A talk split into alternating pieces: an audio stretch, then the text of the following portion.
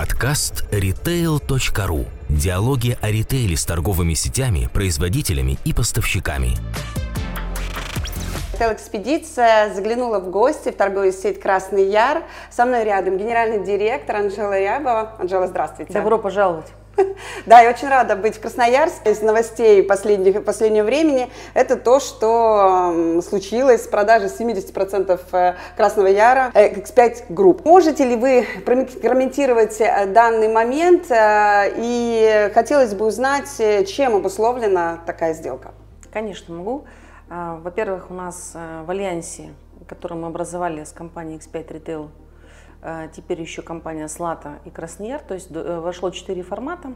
Это хлеб и соль, это супермаркеты Слата, это гастрономы Краснояр и дискаунтеры Батон. И э, в данном случае основная идея была в том, чтобы сделать синергию между силой закупочной федеральных наших коллег и пониманием покупателя и, собственно говоря, местным менеджментом региональным. Поэтому все в порядке, видите, все на своих местах, все на работе. И поставщики. И, и магазины, так сказать, работают.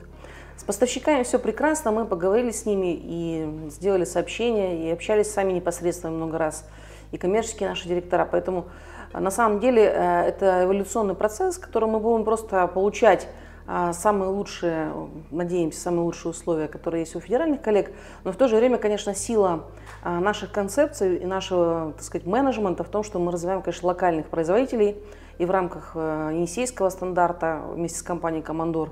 И, собственно, собственно, наши контракты, они как раз основаны на том, что фреш и э, самые свежие продукты мы покупаем локально. А, ну, подобные слухи про продажи, укрепления, а, вот и э, слухи о подобных слияниях с федеральным муссировались уже там пять лет назад. Почему в итоге сейчас так случилось? Ну, во-первых, это не продажа, хотела немножко ну, вас поправить. Да. В данном случае э, мы никогда не хотели продавать свой бизнес последние четыре года. Это именно альянс в том плане, что мы хотим э, сильного партнера, который фактически, безусловно, с нами вместе будет делать синергию этого формата. И, ну, и коллеги-то на самом деле тоже говорят о том, что э, для них очень важно попробовать децентрализованную модель. И, собственно говоря, и акционеры, как бы X5 об этом говорят много в интервью.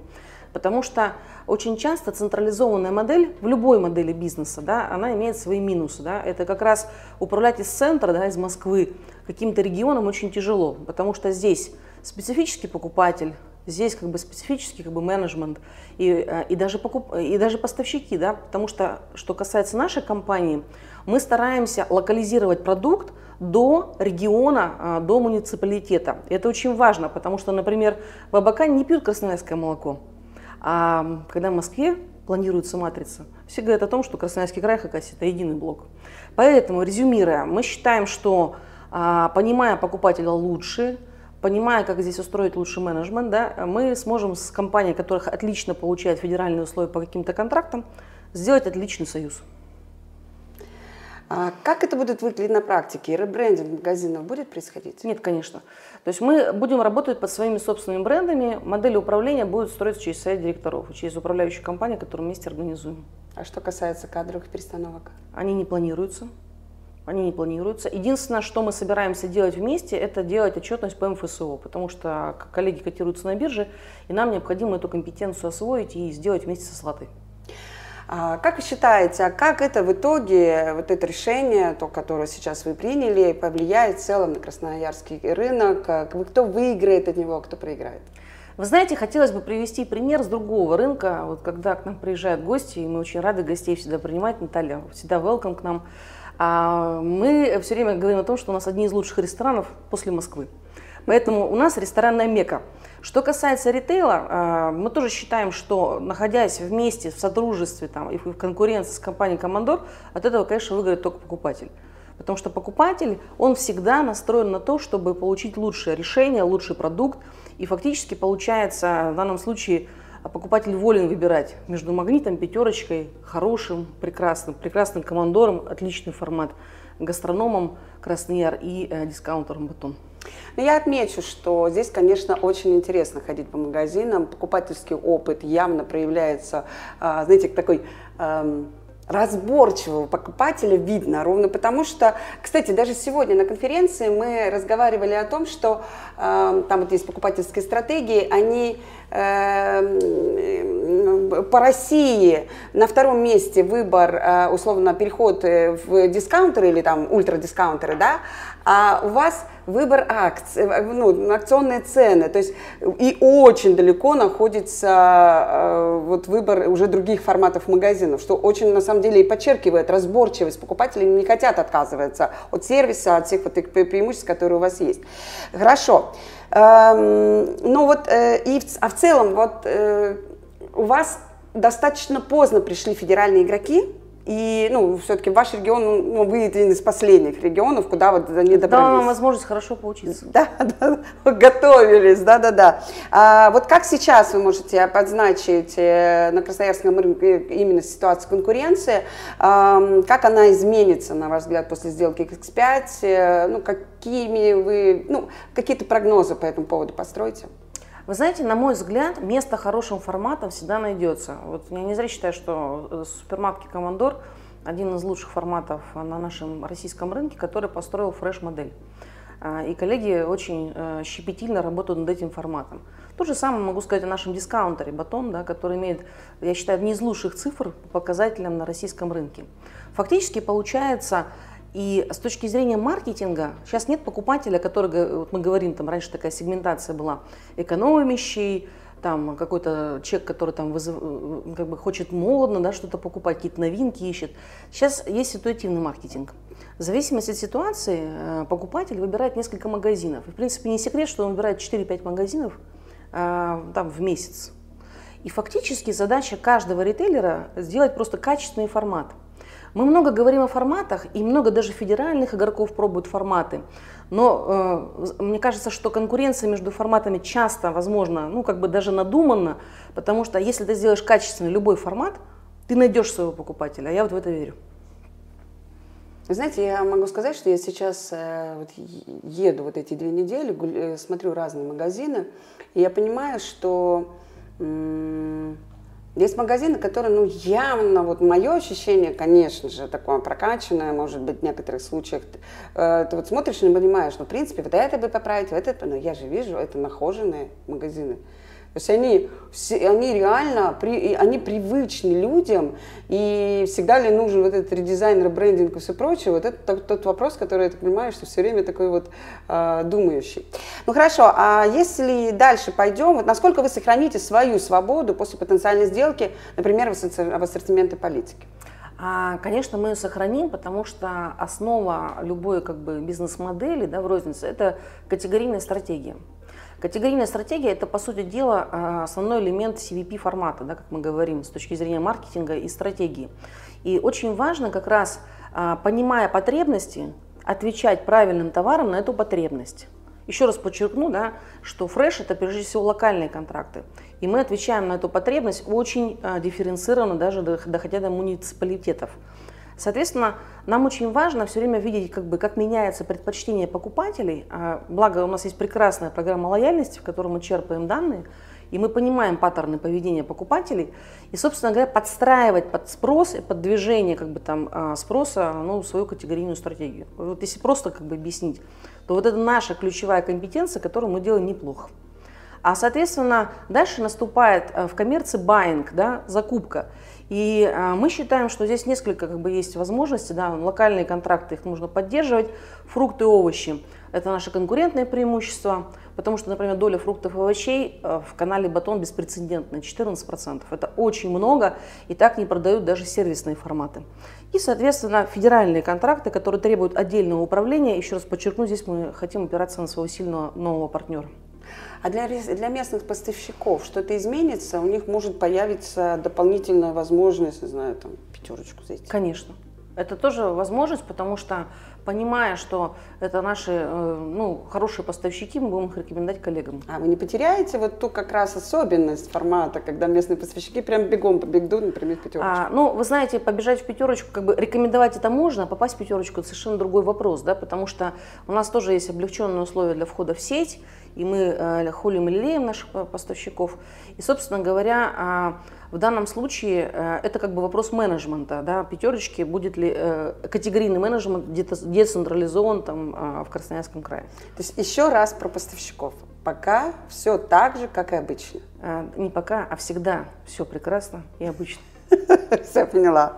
Ну, я не могу дальше уже не продолжить э, с еще одной темой. Вы являетесь также руководителем Восточного Союза. Да, это наш любимый дичь. Да, в СМИ эта сделка связывает, естественно, с Восточным Союзом. Мол, очередная попытка объединиться ритейлеров провалилась. И теперь каждый ищет пути отступления. Вот вы с этим согласны? Как оцениваете работу, работу сети вот именно в рамках этого альянса? А, я с этой точки зрения, конечно, не согласна, потому что считаю, что а Восточный Союз, он сам за себя говорит, опять же, как бы в риторике цифр. Давайте об этом поговорим. Mm-hmm. На э, централизованном сейчас обслуживании, скажем так, да, в Восточном Союзе, потому что мы не являемся центром прибыли для сетей, мы являемся кост-центром, да, который получает а, условия для контрактов наших коллег, для Самбери, Слаты и Красного Яра и, собственно говоря, да, к нам присоединяется периодический командор, э, мы э, считаем, что очень важно эти контракты развивать. У нас их уже 145. 145, 145 контрактов. контрактов. Из них 60 а, контрактов в алкоголе, порядка 15 контрактов в кондитерке. Это нормальные контракты, даже уже ну, не брендов А, но пока брендов Б, Б+. Это контракты фрукты и овощи, это контракты нон-фуда. Э, это мы сейчас начали уже работать над собственным СТМ. А, еще, конечно же, бакалея. И, да, мы начали работать над собственным СТМ, потому что центр управления СТМ, он тоже находится в Восточном Союзе. И это тоже большая очень зона роста, потому что фактически, даже развивая разные марки, а мы, например, считаем, что нужно на одной территории развивать разные марки, а, например, там на территории, которые другие, можно, в принципе, единой маркой идти в среднем и в низком ценовом сегменте, можно а, получать большие как бы, выгоды от э, присоединения закупок. Поэтому э, это просто коммерческая рациональная история, она прибыльна, и в первый второй квартал показал о том, что мы можем работать вместе. Есть разные, конечно, сложности, потому что э, у разных компаний разные целеполагания. И здесь в Восточном Союзе как раз только сосредоточен баинг, да, потому что категорийная стратегия, она отдана в сети, и она никогда не централизовалась. И нужно понимать, что если мы получаем выгоду, то эмоции должны отступать на второй план. Поэтому это рациональная история, которую, собственно говоря, ну, наши акционеры приветствуют, и мы работаем в Восточном Союзе. Поняла. А, ну, а вот так еще раз, вот если коротко, что дальше будет с Восточным Союзом? Восточный Союз, мы считаем, должен продолжить как бы, развитие и потихоньку выходить, так сказать, на другой совершенно уровень. Потому что сейчас пока мы не занимаемся еще импортом, мы только импортом фруктов и овощей занимаемся. Нам нужно развернуть там а, и китайские коллекции, и, собственно говоря, ближнее зарубежье, да, и про параллельный импорт, который разрешен нашей стране подумать. Есть очень много зон роста, которые мы рационально можем все вместе развивать. Угу. А, давайте теперь уже вернемся к Красному Яру. Давайте. А, да, да. Ну вот, как бы, знаете, такую большую внешнюю политику обсудили, теперь ближе, да, к э, непосредственно. Как э, говорят Google, думай э, глобально, действуй локально. Мы да. про это всегда. Ну, как раз, вы знаете, на самом деле экспедиция ритейл, вот та, что сейчас вот нами затеяна, она ровно для того, чтобы показать в целом всему ритейлу в том числе и как бы отрасли, да, чем же живет региональный ритейл. Знаете, мне в этом плане всегда, когда говорят, в глубинку поехала. Я говорю, слушай, ребят, я не в глубинку поехала, я в центре России нахожусь. У нас лучший миллионник, я хочу сказать. Да, да, да. И, конечно, я же при, при афише... 14. Да, ну, отлично. Кстати, э, отдельно отмечу, что в городе очень комфортно. Вот очень комфортно, вот э, мне понятно, как здесь быть. И, э, правда, единственное, что я пока вижу в основном магазины, вот, ну, ну ничего, мы сейчас это, так... Я считаю, что это очень высокий уровень ритейла, вы видите. Да, да.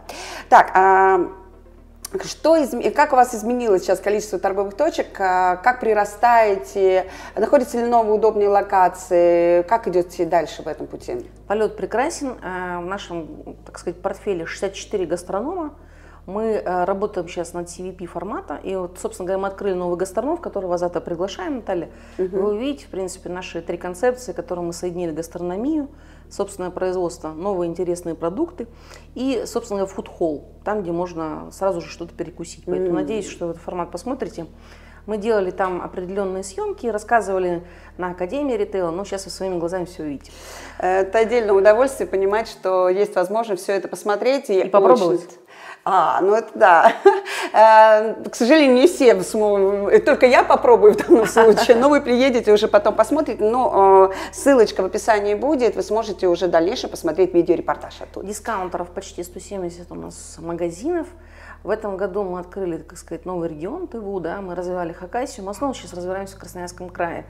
И э, 6 магазинов в Тыве тоже открыты, еще будет несколько до конца года открыты. Поэтому э, наша стратегия – это консервативный и умеренный рост, который, в принципе, ну, как показывает различная турбулентность, э, дает свои плоды, потому что фактически мы работаем всегда на собственном рабочем капитале, на собственной оборотке, да, и э, всегда следим за как бы, оборачиваемостью, за роиком да, наших товарных запасов и э, строим, так сказать, свои магазины в дальнейшем на, на ту прибыль, которую мы получаем, реинвестируя. То есть я хочу, я правильно поняла, что без кредитов? Да. Это, это давно стратегия компании была, и мы, в принципе, ее продолжаем как раз а, работая с том, что мы реинвестируем часть э, нераспределенной прибыли. А, по поводу географии э, открытий, э, вот немножко, ну вот совсем недавно Командор открыл для себя Кемерово, открыв там несколько своих дискаунтеров хороший. А вы какие-то еще новые регионы рассматриваете для открытий? Вы знаете, мы тоже к этому подходим очень рационально, потому что считаем, что выход в новый регион – это не просто открытие магазина, и э, привоз товаров из распределительного центра. То есть прежде чем то зайти, необходимо изучить как раз потребности, про которые мы говорили, кое мы хорошо понимаем в Красноярском крае, в Хакасии, уже надеемся в Тыве, там тоже особый регион. А, и далее выстроить правильную матрицу. И нужно тюнинговать. Нельзя с... Э, основная ошибка, мне кажется, выхода в другой регион, когда ты выходишь, так сказать, вот со своим пониманием категорийной матрицы в одном регионе, в другой но делая все универсально. Поэтому мы считаем, что эту предпроектную работу большую нужно проводить. Мы смотрим несколько регионов, mm-hmm. но пока это находится в предпроектном исследовании. Mm-hmm. Mm-hmm. А, а насколько сильно отличается ассортимент ваших магазинов вот в Красноярске и вот в тех регионах, где вы находитесь отдельно, да, вот особенно которые удаленные? А, кстати, самое далекое плечо какое по логистике? А, Кызыл. Это... Кызыл. Это порядка около 900 километров отсюда. И вот э, насколько отличаются матрицы? Как раз? Да, конечно, они как раз отличаются, и даже они отличаются, когда мы с вами, допустим, отсюда поедем в Канск, э, это 100, 100 там, почти там под 200 километров, угу. и мы увидим, что там другой молочный продукт э, любят люди, другой хлеб. Все чаяния и веяния, даже от, скажем так, нашего столичного миллионника тоже отличаются. И важно как раз их чувствовать. Вот, поэтому мы каким образом это делаем? Мы находим местных производителей, то мы сотрудничаем, в принципе, с администрацией края, с Министерством сельского, Министерством сельского хозяйства и торговли. Нас коллеги всегда поддерживают. Также, например, когда мы приезжаем в Хакасию, мы также сотрудничаем а, с администрацией Хакасии, и они нам подсказывают местных производителей. Собственно говоря, с ними продолжаем дальше через тендер а, работу для пополнения своих полок. Угу, угу. В июне вы в качестве главного вызова называли разрыв цепочек поставок э, э, и тотальную замену производителей. Как изменилась ситуация? Что сейчас? Ой, сейчас все продолжается, и мы считаем, что это такой процесс, который будет происходить теперь, э, наверное, такой, ну, как сказать, велотекущий постепенно, да, потому что фактически мы, э, даже если производитель не уходит с рынка, он очень сильно сокращает э, там, матрицу и, э, собственно говоря, логистику, ну, там, движение да, в нашу сторону. И вот, допустим, переход с Кока-Колы мы сейчас осуществляем на Черноголовку, на Очаково, и покупателям очень тоже тяжело привыкнуть к этому, да, потому что привычка, сформированная годами, не меняется за три месяца. И наша как раз задача попробовать покупателя приучить к новому продукту потому что обучение – это часть нашей работы. И, собственно говоря, вместе с поставщиком мы эту работу делаем. А замена происходит во многих категориях. Вот, допустим, э, в напитках да, серьезная турбулентность была, которую мы переживали и, собственно говоря, заменяли а потребность, э, наполняли эту потребность другими поставщиками. Сейчас до сих пор находим в приучении, там пиво, там, да, соки, вот, газированные напитки. А вот какие категорийные проекты точно делаются компанией для того, чтобы вот усилить какие-то вещи, там, где вы ну, знаете, там категория герой, там или еще что-то. Вот э, что такого интересного делается в сети, чтобы вот усилить какие-то вещи, э, категории, да? А, ну вот э, мы во Fresh начали работать сами с STM. Угу. И у нас есть такой мини-проект, который пока только в мясном а, у нас направлении реализуется, называется «Вкусноярово». Угу. Вот, и поэтому мы считаем, что в данном случае мы как компетенты да, вот в, этой, в этой э, группе должны предложить русский, э, лучший продукт да, россиянам, да, действительно российский продукт, который фактически будет э, сделан качественным образом, качественным образом упакован и, и попадает как бы, на стол наших покупателей. То есть вот мы начали такие движения. Далее мы, конечно, понимаем, что очень важно работать с технологией продаж. То есть вот получается, что про продукты мы поговорили, технология продаж очень важна, потому что а, есть такие как бы точки, в которых ритейлер все время спотыкается. Вот, например, а, несовпадение цены на кассе и, по, и на полке. У каждого ритейлера существуют такие ошибки. Это вообще мы собираем когда обратную связь, а мы собираем порядка 15 тысяч отзывов в месяц, потом их разбираем, мы видим, что это в топах. Угу. И наш проект э, с электронными ценниками, вот сейчас у нас уже 9 магазинов в проекте, показывает, что мы снимаем эту боль. И плюс еще, конечно, в том, что э, при нехватке персонала, который сейчас испытывает отрасль, да, это в каждом в каждой сети происходит, мы пытаемся всячески э, труд, который ручной, заменить вот на такой вот, скажем так, универсальный инструмент. Раньше 170 часов тратили на ценники и меняли когда да, особенно там промо период и так далее. А сейчас это все происходит в системе. Вот 9 магазинов работают уже без вот такого ручного труда. 9? Да. А раскатку дальше будете делать? Мы смотрим сейчас за эффективностью, потому что сначала было 2, мы добавили еще 7. А, и по мере того, как мы понимаем, что эффективность в этом есть, мы будем добавлять магазин. А динамическое ценообразование? А динамическое ценообразование – это инструмент, который да, позволяет на самом деле а, отстраиваться там по ценам в зависимости от кластера конкуренции, мы тоже находимся в пилоте, потому что он ну, безразрывно связан с электронными ценниками, потому что те пилоты, которые мы пробовали ранее, где мы подстраивали цены там, под спрос, под конкуренцию и так далее, это э, влекло за собой большие, большие опексы, потому что людям пришлось переписывать очень много цен, да, когда мы проверяли гипотезу. И мы поняли, что это, это утопия. Здесь мы выиграем, а там мы соберем издержки. Поэтому мы это рассматриваем единым целым, да, и сейчас вот мы это делаем с, вместе с электронными ценниками. Проверяем гипотезы, смотрим. Интересно. Если честно, я не знала, что вы с электронными ценниками работаете, и вот мне любопытно будет посмотреть э, Обязательно посмотрите, мы приглашаем. Замечательно.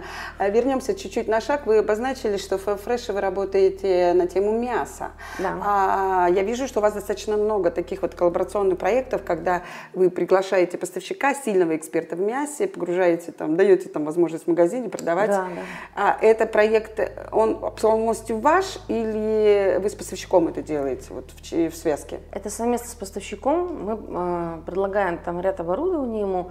А дальше сам наш партнер кастомизирует его под собственный бренд и используя свои технологии, там, да, понимание, например, как это лучше продавать, мерчендайзинг, там, сервисных продавцов это делает. Да, у нас порядка, наверное, 20 магазинов э, с такими отделами, мы даже пробуем это в Батоне, но а, по большому счету все, ну там, наверное, процентов 70-80 э, этих проектов успешные, потому что э, наш партнер получает трафик, он, по сути дела, монетизирует, да, предлагая качественный товар. И вообще, э, если ты не умеешь это делать качественно, например, рыбу или мясо, вот поэтому мы и аутсорсим порой эти отделы, потому что нам кажется, что покупателю нужно комплексную услугу дать, а если ты не умеешь это делать, то лучше пригласить партнера. Ну да, это я уже неоднократно наблюдала, и когда мы рассказываем про а, вот именно такие вот трудные категории, то сотрудничество навсегда, ну, по большому счету, выигрывает и ритейлер, и поставщик. Э, каждого свои компетенции. А еще на пару шагов назад э, хочу вернуться. Мы говорили о том, что отличие есть по ассортименту у центральных городов ну, или города и маленьких мест – а количество сервисов по, ну, вот в маленьких городах отличается от тех сервисов, которые вы предоставляете покупателю миллионника? С точки зрения товарной матрицы нет. Мы считаем, что необходимо э, таким же образом удовлетворять что сельского жителя, да, что, который проживает в поселке, что городского. С точки зрения технологий, да, мы пробуем больше технологий э, в городе. И, в принципе, вот сейчас наш проект касса самообслуживания, который у нас уже там около 30 магазинов, и даже в дискаунтерах мы ставим, показывает очень большое проникновение. Они пока работают в городских магазинах, потому что здесь есть тип магазина трафик. А в этих магазинах маленькая покупка, и люди хотят очень быстрого обслуживания. Ну, как в, Икее, да, то есть там тоже же есть кассы быстрые. Поэтому мы здесь попробовали, и проникновение в лучших магазинах достигает около 30%, а в дискаунтерах сейчас порядка 20% в лучших магазинах. Поэтому э, будем это дальше делать, потому что фактически это помогает нам сокращать издержки на персонал. Это тоже неэффективная операция там, да, на кассе, потому что это очень тяжелая работа. Мы очень уважаем своих продавцов, потому что сидеть как бы 12 часов на кассе, да, и слушать разные, там, допустим, настроения, там, да, нужно все время быть вежливым, это тяжело. И покупатели, а, конечно, когда э, стоят в очереди, они тоже испытывают дискомфорт. А тут как бы кассовое обслуживание, пожалуйста, тут же стоит консультант, который поможет это сделать, и раз, и оплатил все. Про персонал. Несколько раз уже мы затронули с разной стороны технологии персонала. Это, видимо, больная тема. Да, да, да, да. Вот э, про нехватку персонала. Я знаю, что во многих там нехватка линейного персонала, а как офисные, э, ну вот именно таких вот ну, сильных, э, не знаю, категорийщиков, там, маркетологов, еще что-то, в центральном офисе хватает? А, у нас очень хорошая команда, которая растет, получается, многие годы. Угу. И, например, наш директор департамента э, строительства, да, молодой совершенно талантливый человек, он работал раньше в отделе логистики. А директор по ценообразованию, аналитики и программе лояльности, он начинал с аналитика. То есть вот таких примеров очень много. Директор по рознице очень талантливая девушка, она э, вообще 20 лет в компании работает, начинала там с одного магазина, там, да, там продавцом. Угу. Это говорит о том, что очень важно вкладываться в людей, создавать как бы обучающий климат в организации, потому что люди, которые хотят расти, они вырастут, возьмут знания, вырастут и будут строить карьеру. А, что касается категорийщиков, как и везде, это очень дефицитная специальность, так же как IT, так же как маркетинг, э, мы холим, лелеем как можем – этих специалистов. Но многие, конечно, уезжают строить карьеру там, в Москву. И э, тут, знаете, наверное, нужно делать, как говорил Ричард Брэнсон, нужно учить людей, чтобы они хотели уйти, а относиться, чтобы они хотели остаться. Не всегда у нас так получается, но учим мы много. Ну, а это на самом деле, э, вообще в нашей отрасли, по-моему, по-другому нельзя. Э, вот, мне кажется, нет другой отрасли, где настолько все динамично меняется, здесь явно не скучно. Конечно, не скучно. И вообще ритейл, да, даже во всем мире, это, наверное, отрасль одна из самых больших инновационных, которая использует много технологий. Здесь нужно нелинейно мыслить, здесь очень много интересных изменений. И вообще, в принципе, Поэтому мы наверное, любим ритейл, потому что в нем мы развиваемся, выходим из зоны комфорта и растем. Да, а все-таки вернемся на конкретные, да, на, насколько сложно все-таки закрывать э, вакансии в новых точках. Если у вас какой-то такой, а, не знаю, там, негативно сложный пример, что вообще там на такси приходится возить там персонал, еще что-то, ну лишь бы а, работали. Ну, вы знаете, не было такого случая, чтобы мы не открыли магазин, когда не было персонала. То есть мы решаем этот вопрос и закидываем десант, как, например, в Кызыле сделали, сейчас у нас там э, территориальный Закидываем директор. десант? Да, э, территориальный директор, потом а, специалисты из отдела HR, специалисты из отдела ОХО, они там работали, жили несколько месяцев для того, чтобы запустить магазин. Да, и специалист службы безопасности. Потому что фактически мы создали ми- мини-филиал, отправили туда людей и помогая технологиями да, из офиса, и подрядчиками, там, поставщиками люди открывали как бы там филиал, потому что фактически просто так открыть магазин удаленно нельзя, ну, то есть невозможно. Поэтому мы, конечно, благодарны таким э, специалистам, которые идут вперед и, э, ну, как бы развиваются, да, переезжают э, из комфортной среды, да, из Красноярска в Кызыл, развивая магазины. Вот. А что касается здесь, ну да, мы э, сейчас закрываем вакансии процентов на 85-87, то есть нам не хватает людей, и поэтому, если кто-то хочет нам поработать, мы все время ждем. Но э, в целом мы просто думаем о том, как нам обходиться этим штатом. То есть сейчас, допустим, мы внедряем э, программу новую Set Retail для э, убыстрения обслуживания на кассе, ПОС. Это тоже как бы вот мера, как КСО, как электронные ценники, чтобы все было быстрее для покупателя, но меньше человеческого труда. А, Анжела, а, мы уже затронули несколько раз различные технологии. А, вот есть сейчас вообще вот этот тренд на цифровизацию отрасли, много всего внедряется. Какие сейчас вот еще у вас, э, помимо так, кассового самообслуживания, ценников, вот ценообразования вот динамическое мы затронули, какие еще проекты идут, которыми можно сейчас поделиться?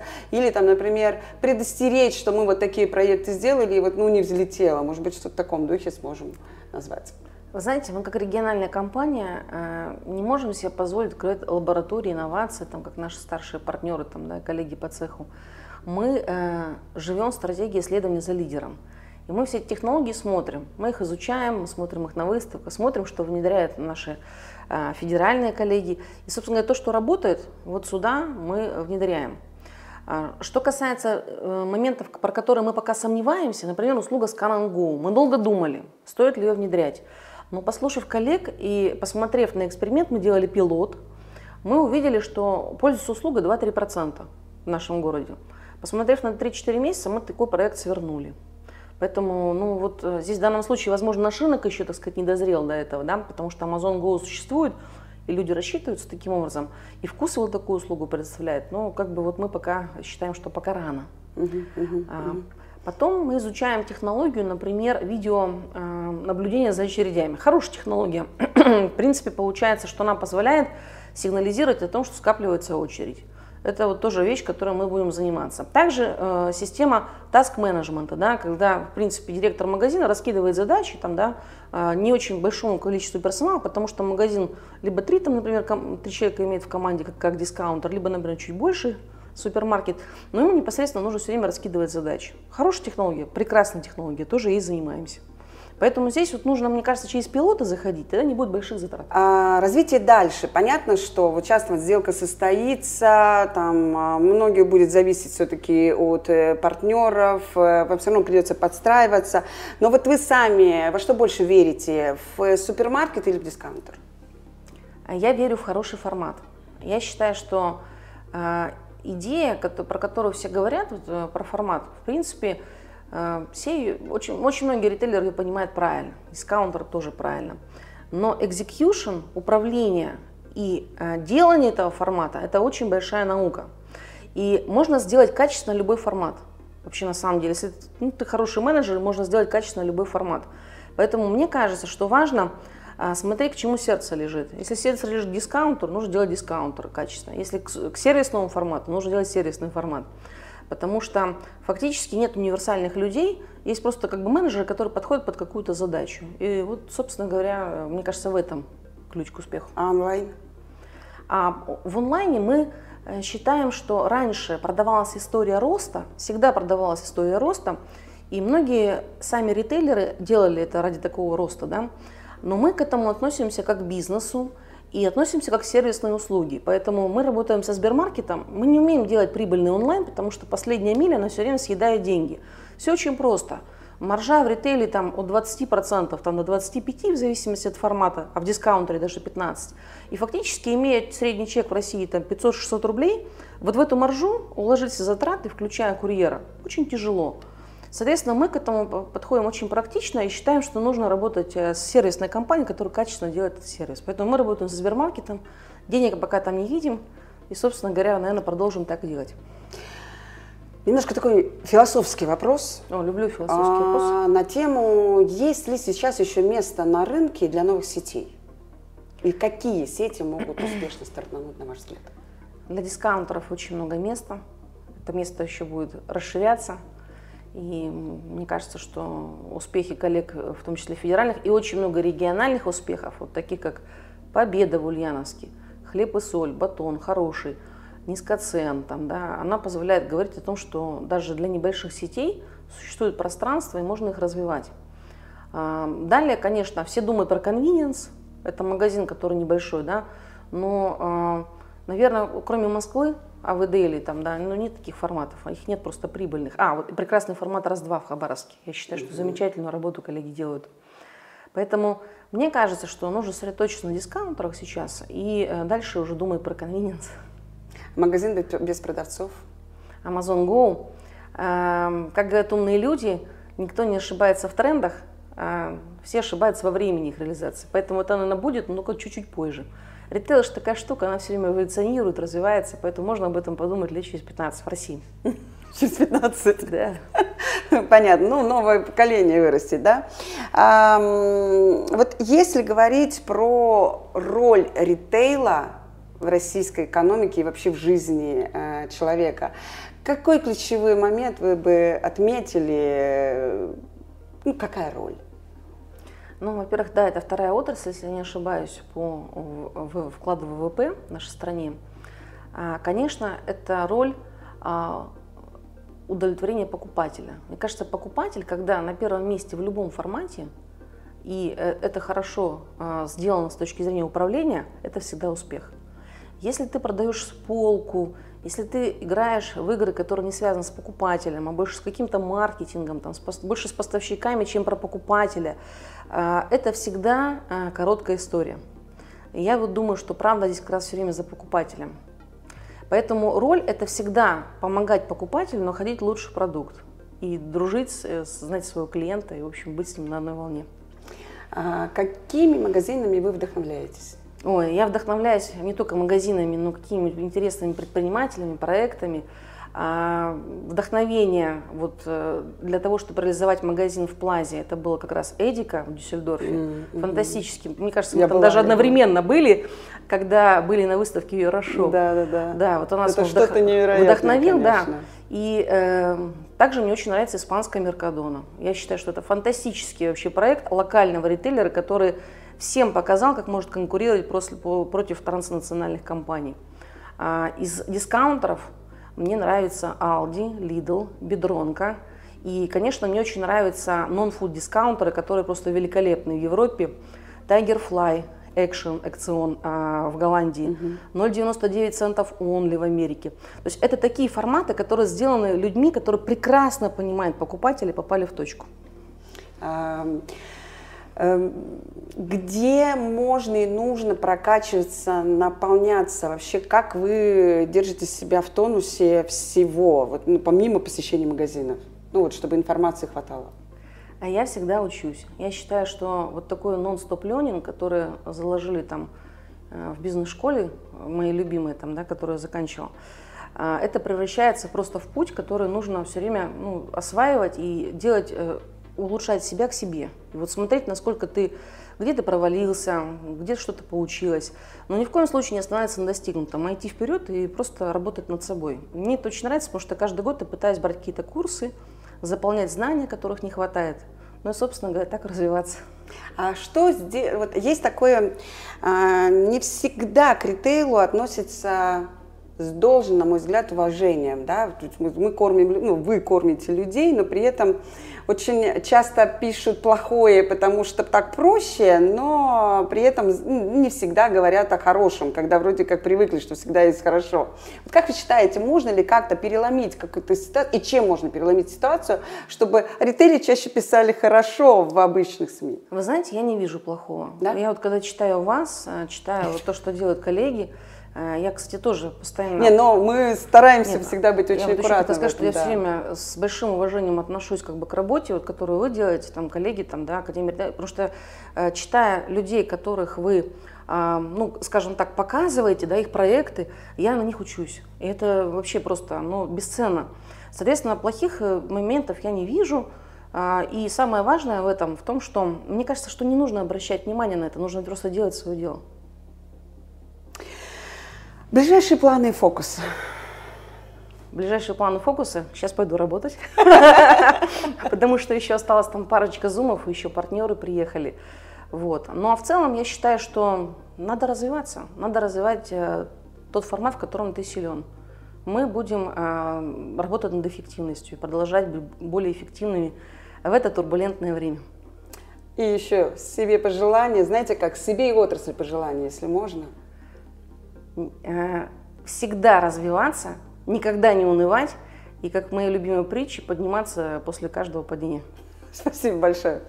Ну что ж, такое интервью у нас сегодня получилось с Анжелой Рябовой. Я очень рада, что у меня получилось быть здесь. Сейчас мы еще посмотрим, заглянем, э, посмотрим ваш офис. Э, очень интересно посмотреть. Это круто. Да, Пойдемте. Да, да, да. Это прям уже мы находимся в том пространстве, которое интересует. Очень хотелось бы посмотреть. Ритейл-экспедиция в самом разгаре. Спасибо, что вы нас смотрите. Э, все эфиры, все наши видео есть на канале YouTube. Заглядывайте по хэштегу ритейл-экспедиция и экспедиция ритейл. Да, у нас два хэштега. И до встречи в следующих выпусках. Следите за актуальными новостями отрасли на retail.ru.